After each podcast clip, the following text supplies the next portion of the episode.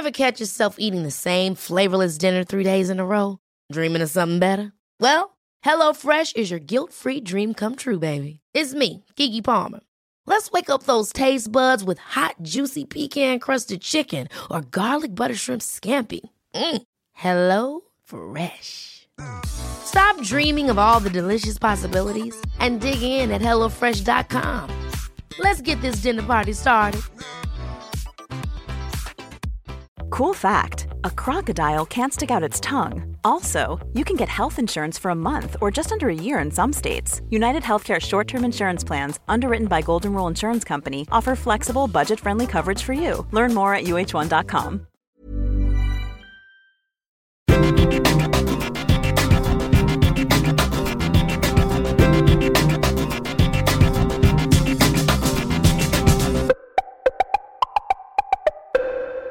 Hello and welcome to the podcast. I'm Dave Moore, and with me is my co-host and co-creator, co-founder.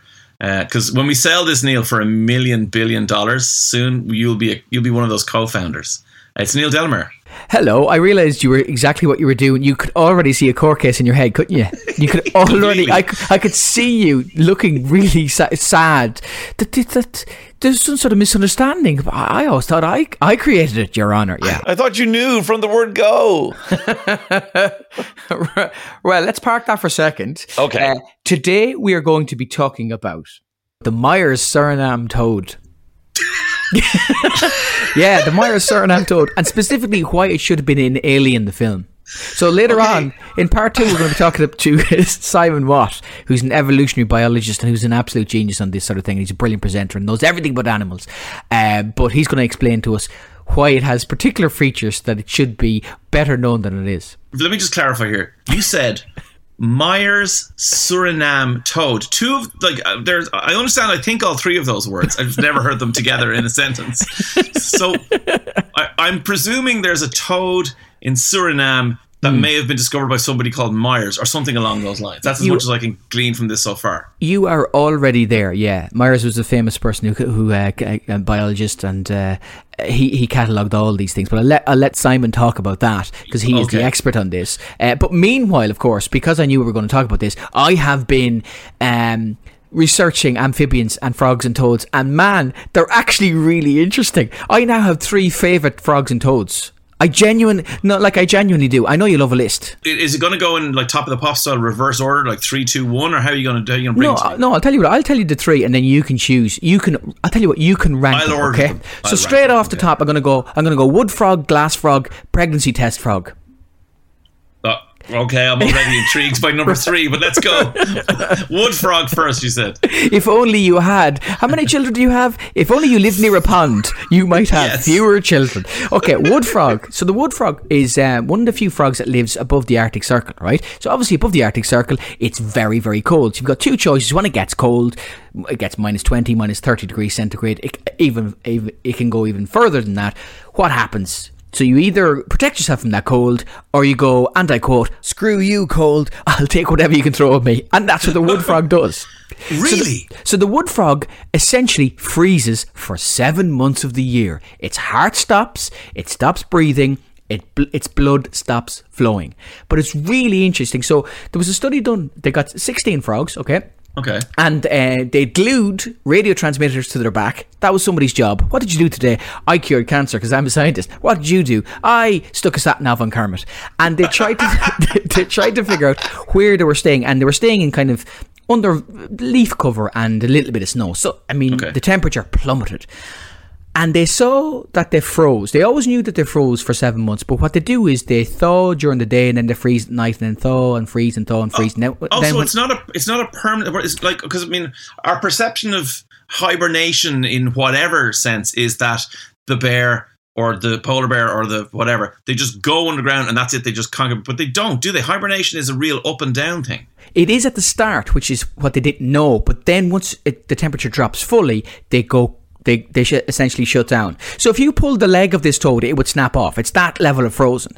But it's amazing how they do it. What they do is they the liver uh, produces glucose and changes the glycogen in their cells to glucose. Okay. And the glucose then is pumped by the heart into each cell in the body, and that means that the glucose is in the cell, which means the water is bound to it, and it then doesn't dehydrate. So this, there can be a- ice outside the cell, but glucose in the cell, in every cell in the body, and that's how it basically, like a, like its own form of antifreeze, it doesn't dehydrate essentially, and that's how after seven months it can reanimate. So it is so. Uh, in other words, okay. So let's take the the outer bit that we can see of the frog if we were to come across it. It is, for all intents and purposes, a block of frog ice. Frog, frog ice. But internally, the the individual cells have antifreeze. they're they're okay. That's what the glucose is. And you might kind of think, okay, well, what what's the application of that to humans? If they first of all, nobody knows how the heart starts again. Nobody knows. A bell, the Angelus rings, and it just starts again. I don't, I don't know. A woodworker looks up from his desk, and the frog goes, "Hello." A princess is dispatched to kiss every individual frog. I don't know. Vital work. The, the knowledge is applicable to humans. Because if you can figure out one how the blood starts again with no clots we could use that.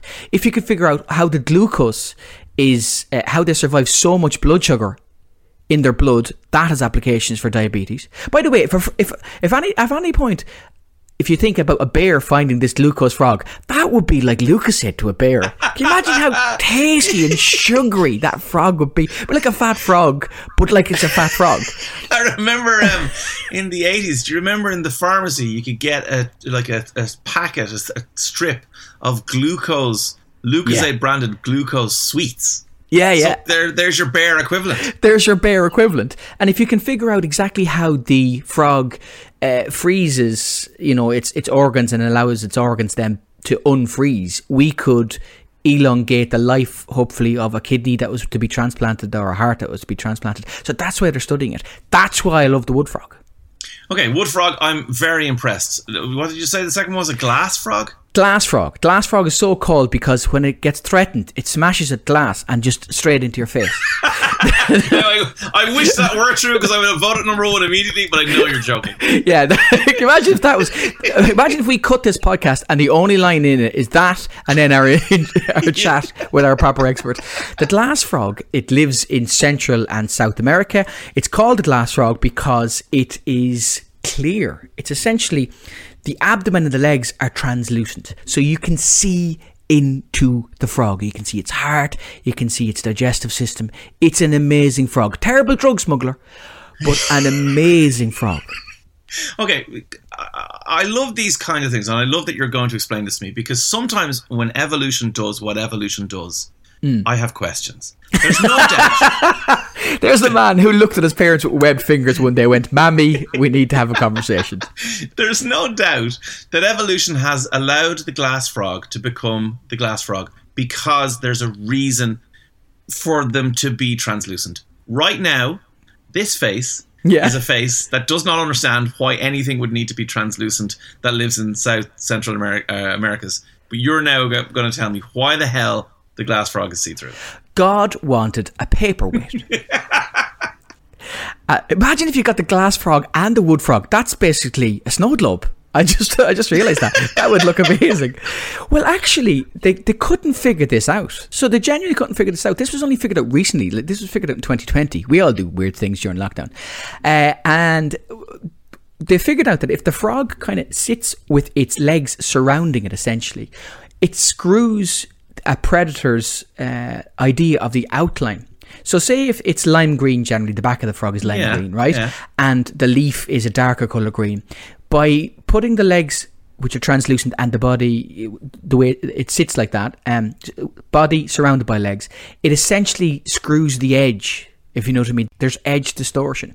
And they figured this out that it's really effective. So, one thing they did is they got uh, 125 images, computer models of opaque frogs and frogs with this sort of translucence and their, their patterns. And they showed. Uh, uh, 125 pictures to 20 people and, and basically played Where's Wally with frogs. They were less good when they were translucent. And the other thing they did is they made like 180 out of gelatin opaque frogs and 180 frogs with translucence, the same translucence, and went out for three days into the jungle and saw what was eaten by predators. That, that was somebody's job. They just sat in the jungle going oh, opaque, translucent, What? Oh, opaque, translucent. Yeah, yeah. And it's really, really effective because if you think about it, there isn't a sharp distinction between leaf and frog. There's leaf, and then there's legs that you can kind of see through, and you can see some bits of it, and and then then then there's the- Right, some part right, of the right. frog. So your your profile is because predators will go looking out for a frog shape, whereas they don't see a frog shape. So it's really, really effective. The question is, would you want it as a human? Would you would you want if you could go in and I could just see into your organs? Like you'd never lie to your doctor again. Have you drunk too much alcohol? No, I haven't. Well, your liver is the size of a, wheelie bin, so I mean I can see it, so I know you're lying. It's floating in blue WKD, so I think the answer is you have. okay, I've just been polite through these t- first two frogs because I just need to hear about pregnancy test frog. What the hell are you talking about? Uh, for for many years, like from kind of it's the African clawed frog from the 30s to the 60s, the mainstream pregnancy test involved um, injecting a woman's urine uh, into a frog, and then if the frog spontaneously laid eggs, then the woman was pregnant.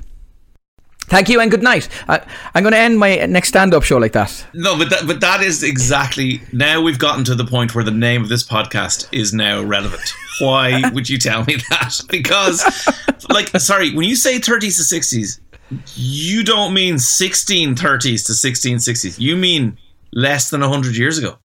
Yeah, pretty much. Yeah, it's it's kind of crazy. I, I- you, don't necessarily think about this, but yeah, there was there was a scientist, um, British scientist called Hogben, and he studied hormones. He studied hormones and he injected them into frogs. And he moved to South Africa in 1927, and he continued these experiments. Right, and one of the frogs was the African clawed frog. It was called Xenopus, and it was so abundant and it was so easy to work with, about the size of your hand.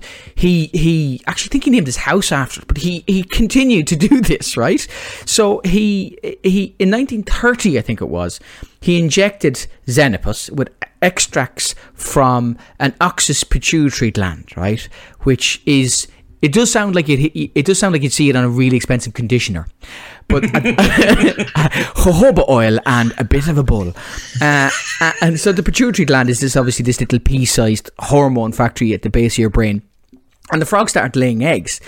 So this was this kind of accidental uh, finding, but was really lucky because at the time scientists knew that the urine uh, of a pregnant woman contained certain hormones uh, that were made in, in the pituitary, and that affected the, the development of ovaries.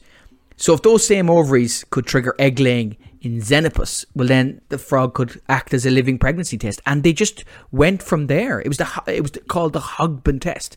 And so when you okay, but he, he okay, so he moved to South Africa. So was this just done in his village in South Africa? Are you saying that this is done like globally? This was globally. This became the Hogben Hogben test. It was it was it was pretty simple. You you, you collect a woman's wee, you inject it fresh, untreated, no no pasteurization involved, um, into into the, the skin of a female xenopus, and then you wait. And if the woman is pregnant, between five and twelve hours later, the frog produces little black and white spheres, and they were really really reliable. So uh, it's just an incredible feat of lateral thinking for someone who's just you know studying hormones. Goes. Got a bit of oxus pituitary there. If I lashed that into Xenopus, then I might just end up with a pregnancy test. The world can be like, what?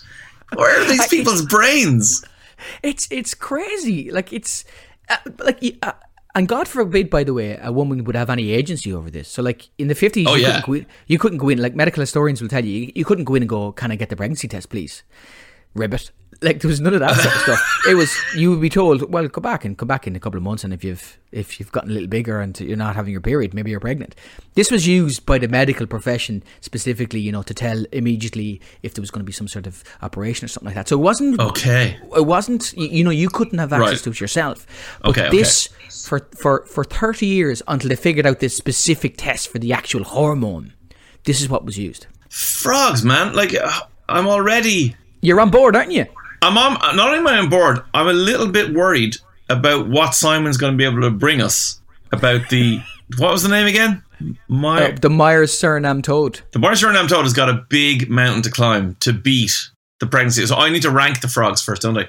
Um, I will say number three is glass frog. I, I, I think translucent animals always intrigue me. I don't know. Do you know about the barrel eye fish? I don't mean to.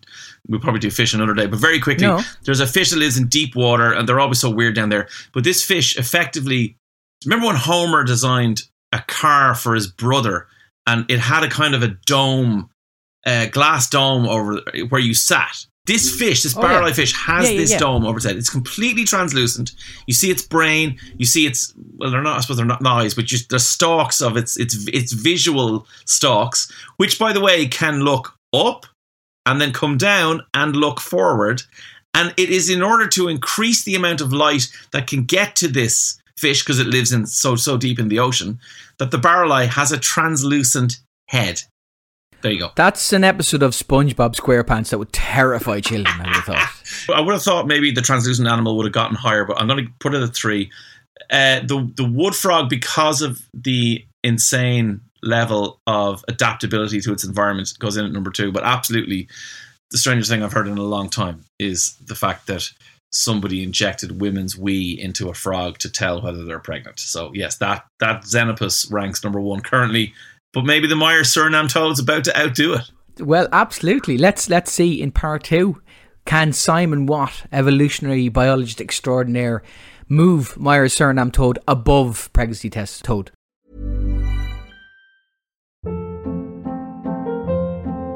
Hold up. What was that? Boring. No flavor. That was as bad as those leftovers you ate all week. Keke Palmer here, and it's time to say hello to something fresh and guilt-free. Hello Fresh. Jazz up dinner with pecan-crusted chicken or garlic butter shrimp scampi. Now that's music to my mouth. Hello Fresh. Let's get this dinner party started. Discover all the delicious possibilities at hellofresh.com.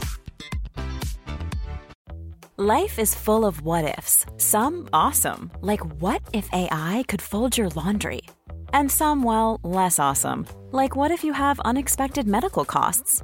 United Healthcare can help get you covered with Health Protector Guard fixed indemnity insurance plans. They supplement your primary plan to help you manage out of pocket costs. No deductibles, no enrollment periods, and especially no more what ifs. Visit uh1.com to find the Health Protector Guard plan for you. Even when we're on a budget, we still deserve nice things.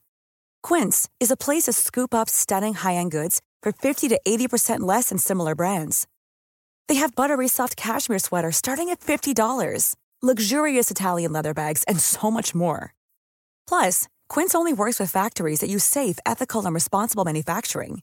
Get the high-end goods you'll love without the high price tag with Quince. Go to quince.com slash style for free shipping and 365-day returns. Since 2013, Bombas has donated over 100 million socks, underwear, and t-shirts to those facing homelessness.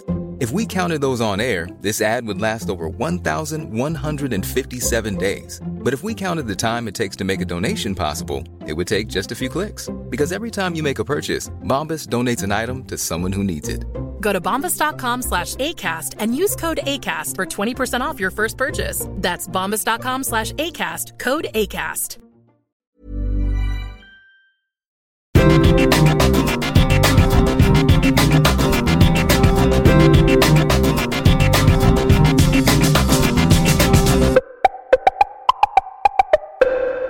So we're now joined by Simon Watt, evolutionary biologist. Uh, In part one, we're talking about frog facts. Um, uh, do you have an unusual frog fact for us? I know, I know you do. Anyway, I don't even know why I'm asking. Well, loads. Um, they're kind of like, to my mind, the biologist animal. They do a bit of everything. So, uh, did you know there's a kind of frog which um, they call it the Wolverine frog because even it's trying to get on the Marvel Cinematic Universe, I think. Um, no, but look, it's it's it's unfortunate it doesn't have any claws or anything. So if you attack it, what does it do? It panics and thinks, "Oh no! Oh, I know! I'll just break my toe bones, force them through my skin, and use that as makeshift claws." Okay, That's that's the nutter on the bus of frogs. Right that there, that is the fella on the bus where you think any logic here is not going to is not going to take this guy out. He breaks its his own legs and uses his own legs as a weapon. well, well, toes really. So there's, there's kind of two amphibians which do this, and this is one of them. They're distantly related. The other one is the Chanai newt, which is a type of salamander.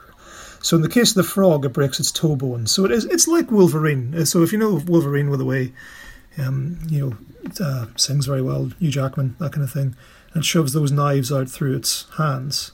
This does something similar. The newt's a bit different, and it's even better actually because it breaks uh, bones on its ribs.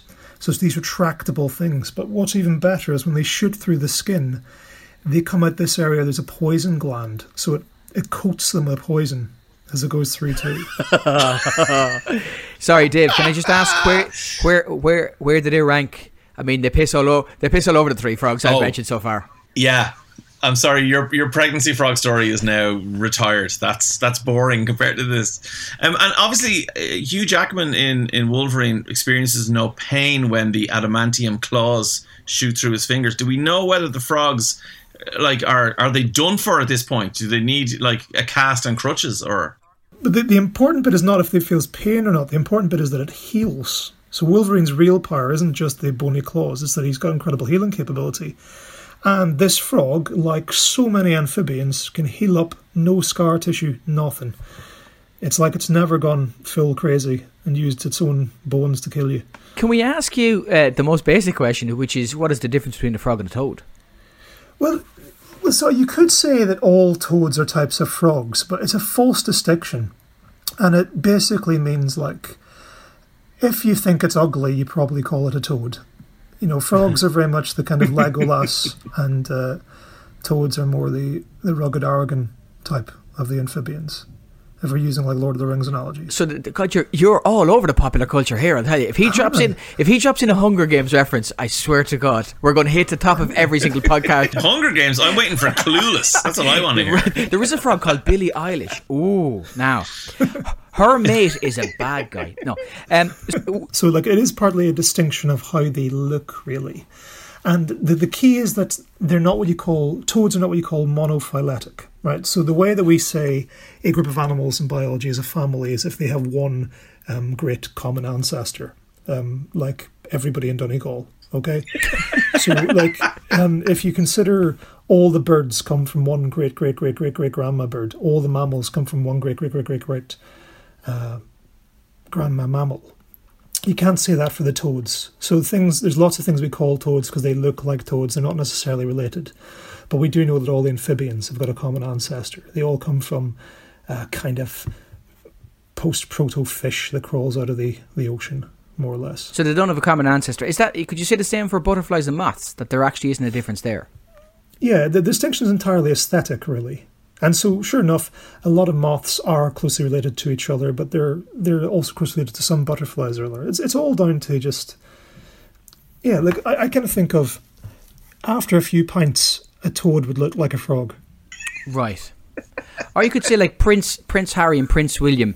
They they're kind of similar to each other, but a lot of people would say that they don't have a common ancestor. but let's, let's not Well, necessarily only get have into that. one. Certainly not two. Uh, so so what does the Suriname uh, the Myers Suriname toad look like then? Is he big? Is he small? Yeah, well, I think the reason it's kind of about the size of your hand, and the reason I love it so much is just it's you you know St Jude's frog. It's a lost cause. If you look at this thing, it's got no tongue, it's got no teeth.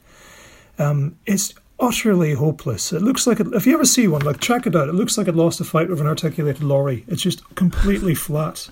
The one thing it's got going for it actually, it's got this incredible sensory organ at the end of its fingers because it's got these little feathery tips which branch out and get thinner and thinner. So it's what you call a star-fingered toad because it's always going jazz hands, you know. So is it using it's using its jazz hands to assess its environment in the way that you might use your eyes or your nose or your ears? Precisely, just by having so many more ends, like a kind of like frayed, frayed thread, if you can imagine such a thing. It's so much more sensitive. Is that because it doesn't kind of it doesn't have the tongue to do the usual thing that we would assume frogs would do, which is kind of catch the passing fly? Yeah, so well, firstly, most of the stuff it spends more or less its entire life under the water. It's mostly aquatic.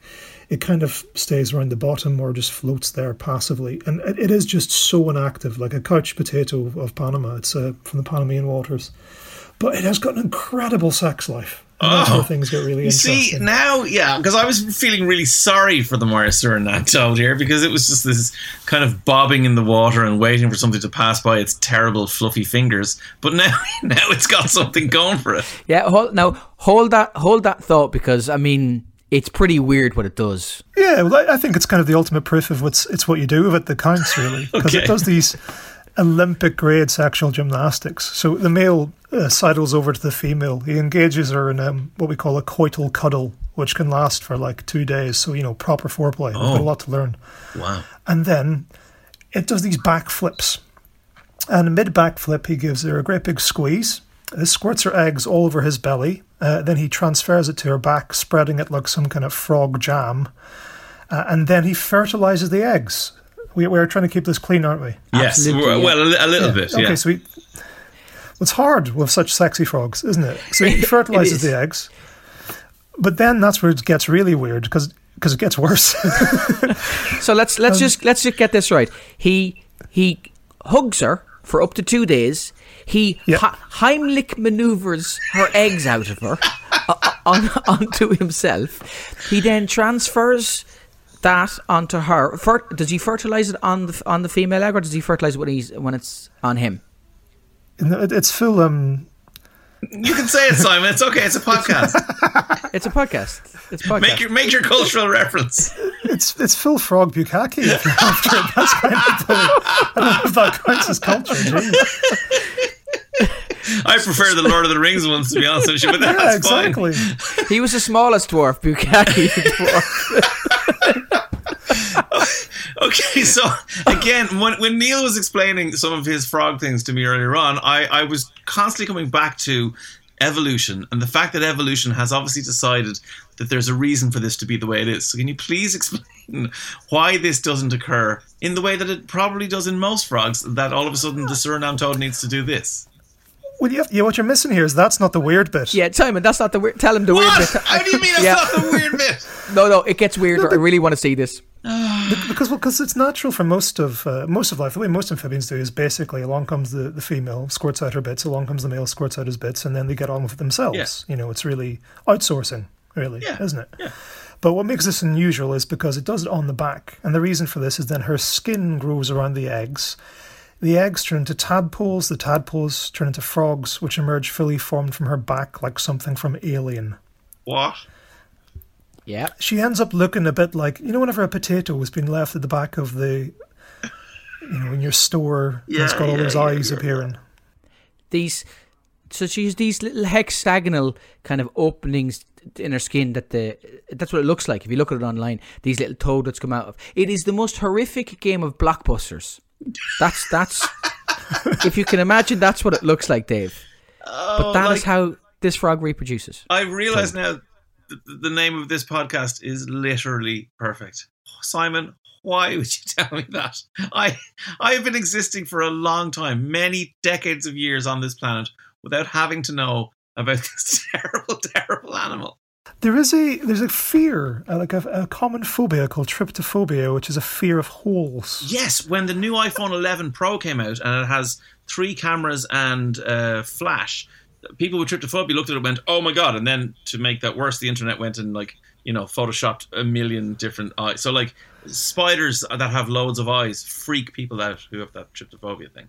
yeah well this this is tryptophobia in a frog format Except they're tiny it toadlets existing under the skin of the mother. yeah, and then they hop out Oh, well, hang on. They so, so say why, so why They tear the mother. Does she?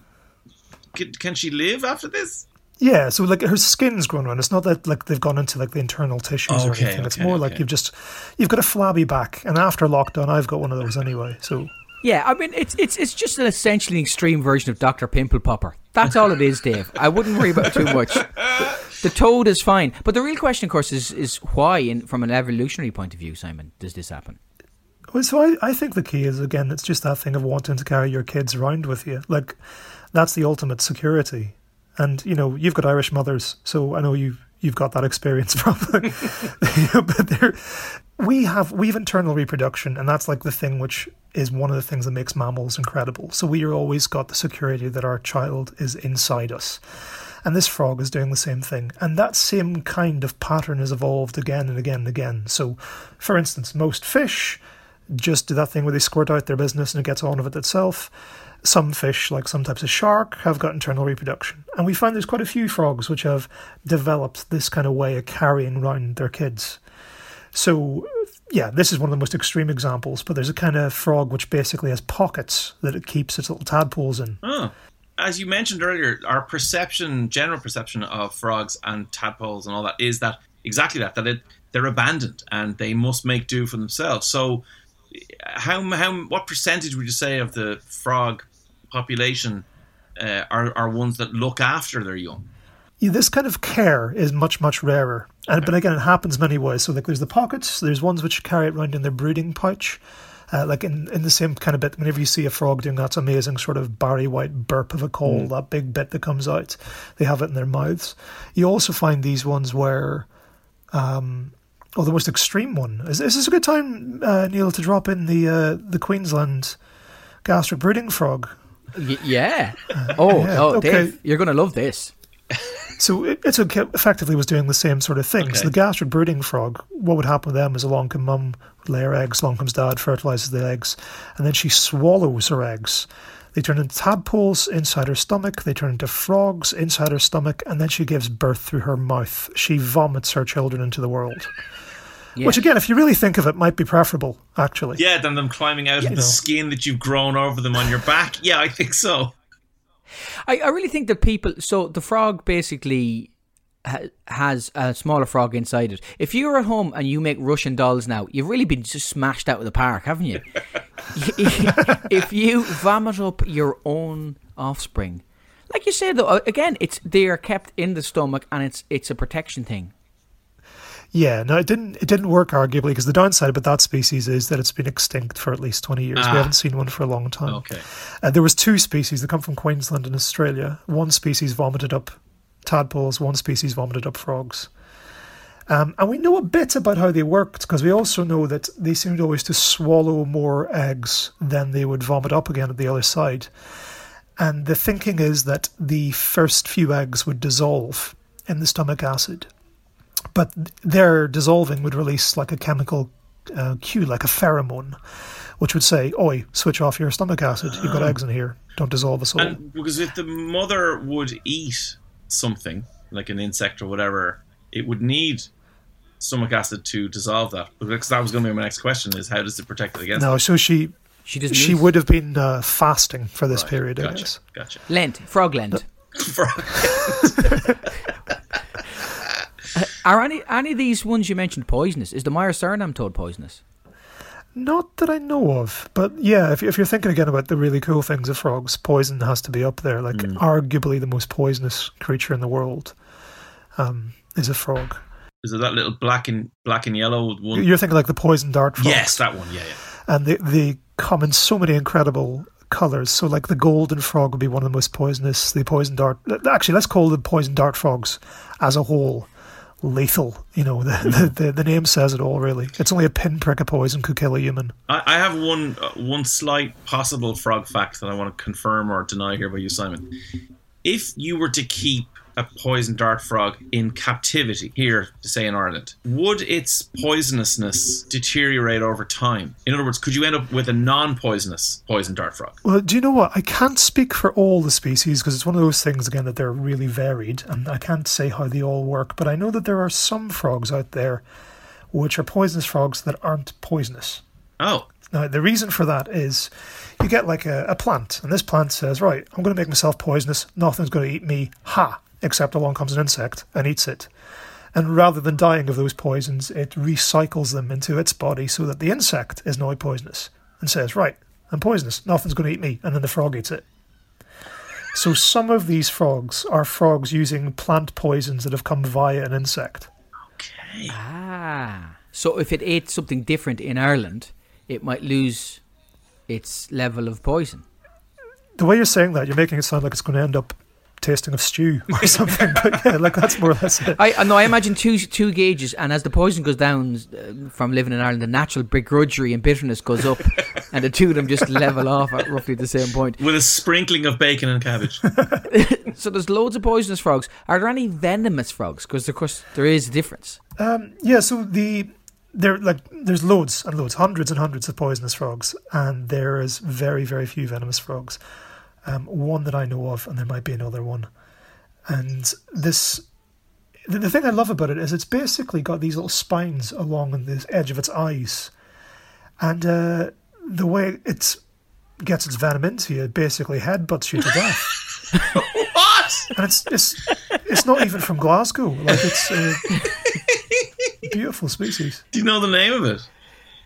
Yeah, this is Bruno's casque-headed frog. I, I was funny. I was having to look it up here to make sure I could check it out because it's gorgeous as well. You know the way it's got those little spikes around its eyes. Oh. It's like It sounds tremendous the way it's glued Oh. weapons to the front of its forehead so that it can headbutt you into oblivion. Oh, the way it looks like a mace from medieval times, designed to ma- maximize damage on someone's face. It's only a biologist can say something will headbutt you to death and then talk about its beauty in the next breath. Did you see the way he did that? He was like, "Oh God, it's so lovely. I'd love to study that frog as it headbutts something else to death." You wouldn't want to like bump into your mate as you're walking down the road, would you? Oh, very good point. Is that Freddy Krueger? Isn't he Freddy Krueger look like that? No, it was a Hellraiser had all the needles coming Oh, out. it of his- Hellraiser. Yeah, yeah. Yeah. Oh, Pinhead. Yeah, Pinhead, yeah. I, I think anybody who studies venoms and poisons is asking for it. To be frank, I know, I know of a guy. This is a true story. So he had, he had the weird job of like, like I, I worked him very very briefly. Like uh, he milked snakes, right? Okay. for for their venom. Now that is a fantastic job because the reason why he's doing it is to develop anti venoms. So to make anti venoms, you need venoms. This guy will have saved people's lives through this work. But as you as you squeeze, as you milk your snake, um, a bit of the venom aerosols. So you're going to always be breathing in a little bit of it as well. Um, And then, because the weird human body works the way it is, it didn't just poison him or make him like feel a bit bad. He became allergic to the venom. And if he's allergic to the venom, that means he's also allergic to the anti venom. And sure enough, again, like all snake handlers, he occasionally gets bit, in which case he has to inject himself first with the anti venom, and then adrenaline, way. and then anti venom, and then adrenaline Oh my god. he goes all the way to the hospital. Do you know the way you said you didn't work for with him for long? Sir, a happy end to the story? You both moved on. He moved. He moved to Ireland just in case. Oh, no snakes. That was it. Phew, thank you, St. Patrick. uh, Simon, this has been utterly fascinating. Uh, I, I came into this with the vaguest knowledge about frogs, thinking, you know, really, are we going to do a podcast about frogs and toads? But I've learned so much, and I know that I'm now terrified of every single amphibian there is. I'm gonna just oh man, I'm gonna sneak into the next time you're on air and just start humming the frog chorus or just leaving lily pads randomly around your house to see if I can terrify you. Simon, I, I, I've talked I've talked to you before. I'm never surprised by the level of expertise uh, that you show and the level of uh, well skill that you show by telling us really interesting facts. So thanks a million, and I'm delighted Dave has been converted to the amphibian cause. Thanks for talking to us today, Simon. Oh, good seeing you again, Neil. And lovely to meet you, Dave. You too. Thanks, Simon. Cheers.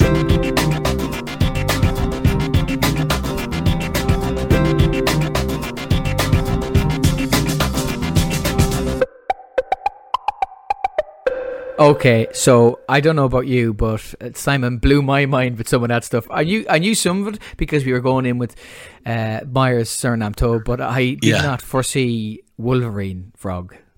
No, and I mean there are so many things, and now I feel like I need to go and research more frog stuff. Maybe that this maybe this is the point of the podcast. Is you say, why would you tell me that? Because now I need to go and do work and learn more about frogs. This whole thing is about your parents feel that you're undereducated, and they asked me to come up with a very complicated ruse. I'm slowly going to get you into the things that your mum and dad actually wanted you to learn. Um, I, I just he's he's a fascinating expert, and the natural world out there, there's so much weird stuff, and of course, it's great to see when somebody else says stuff. That we find weird, but they just study it all the time, and then you go, "Of course, Yeah. yeah. why, why wouldn't you grow it on your back?" Like if somebody had said to you, which would you think about it?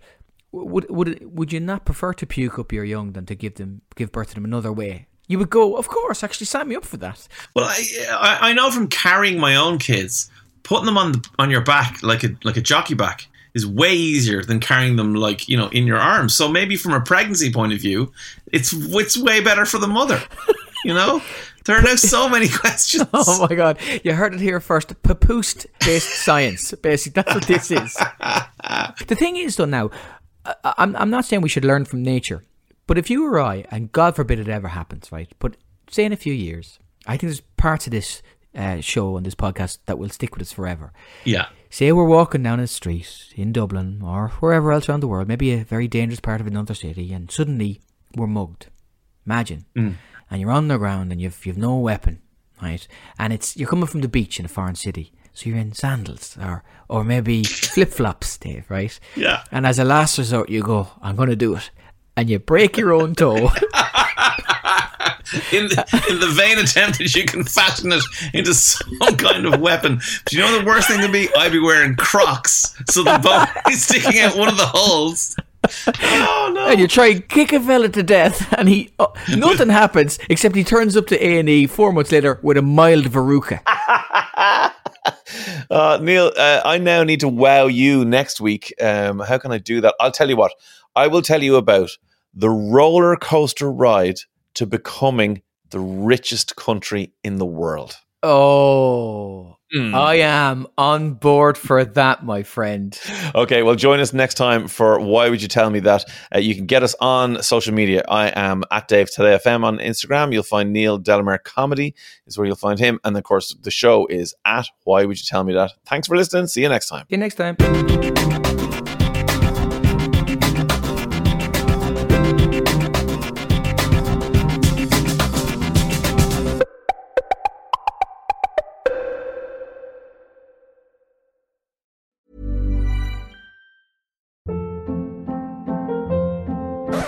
Hold up. What was that? Boring. No flavor. That was as bad as those leftovers you ate all week. Keke Palmer here, and it's time to say hello to something fresh and guilt-free. Hello Fresh. Jazz up dinner with pecan-crusted chicken or garlic butter shrimp scampi. Now that's music to my mouth. Hello Fresh. Let's get this dinner party started. Discover all the delicious possibilities at hellofresh.com. Hey, it's Paige DeSorbo from Giggly Squad. High quality fashion without the price tag. Say hello to Quince. I'm snagging high-end essentials like cozy cashmere sweaters, sleek leather jackets, fine jewelry, and so much more. With Quince being 50 to 80% less than similar brands. And they partner with factories that prioritize safe, ethical, and responsible manufacturing. I love that. Luxury quality within reach. Go to quince.com slash style to get free shipping and 365 day returns on your next order. Quince.com slash style.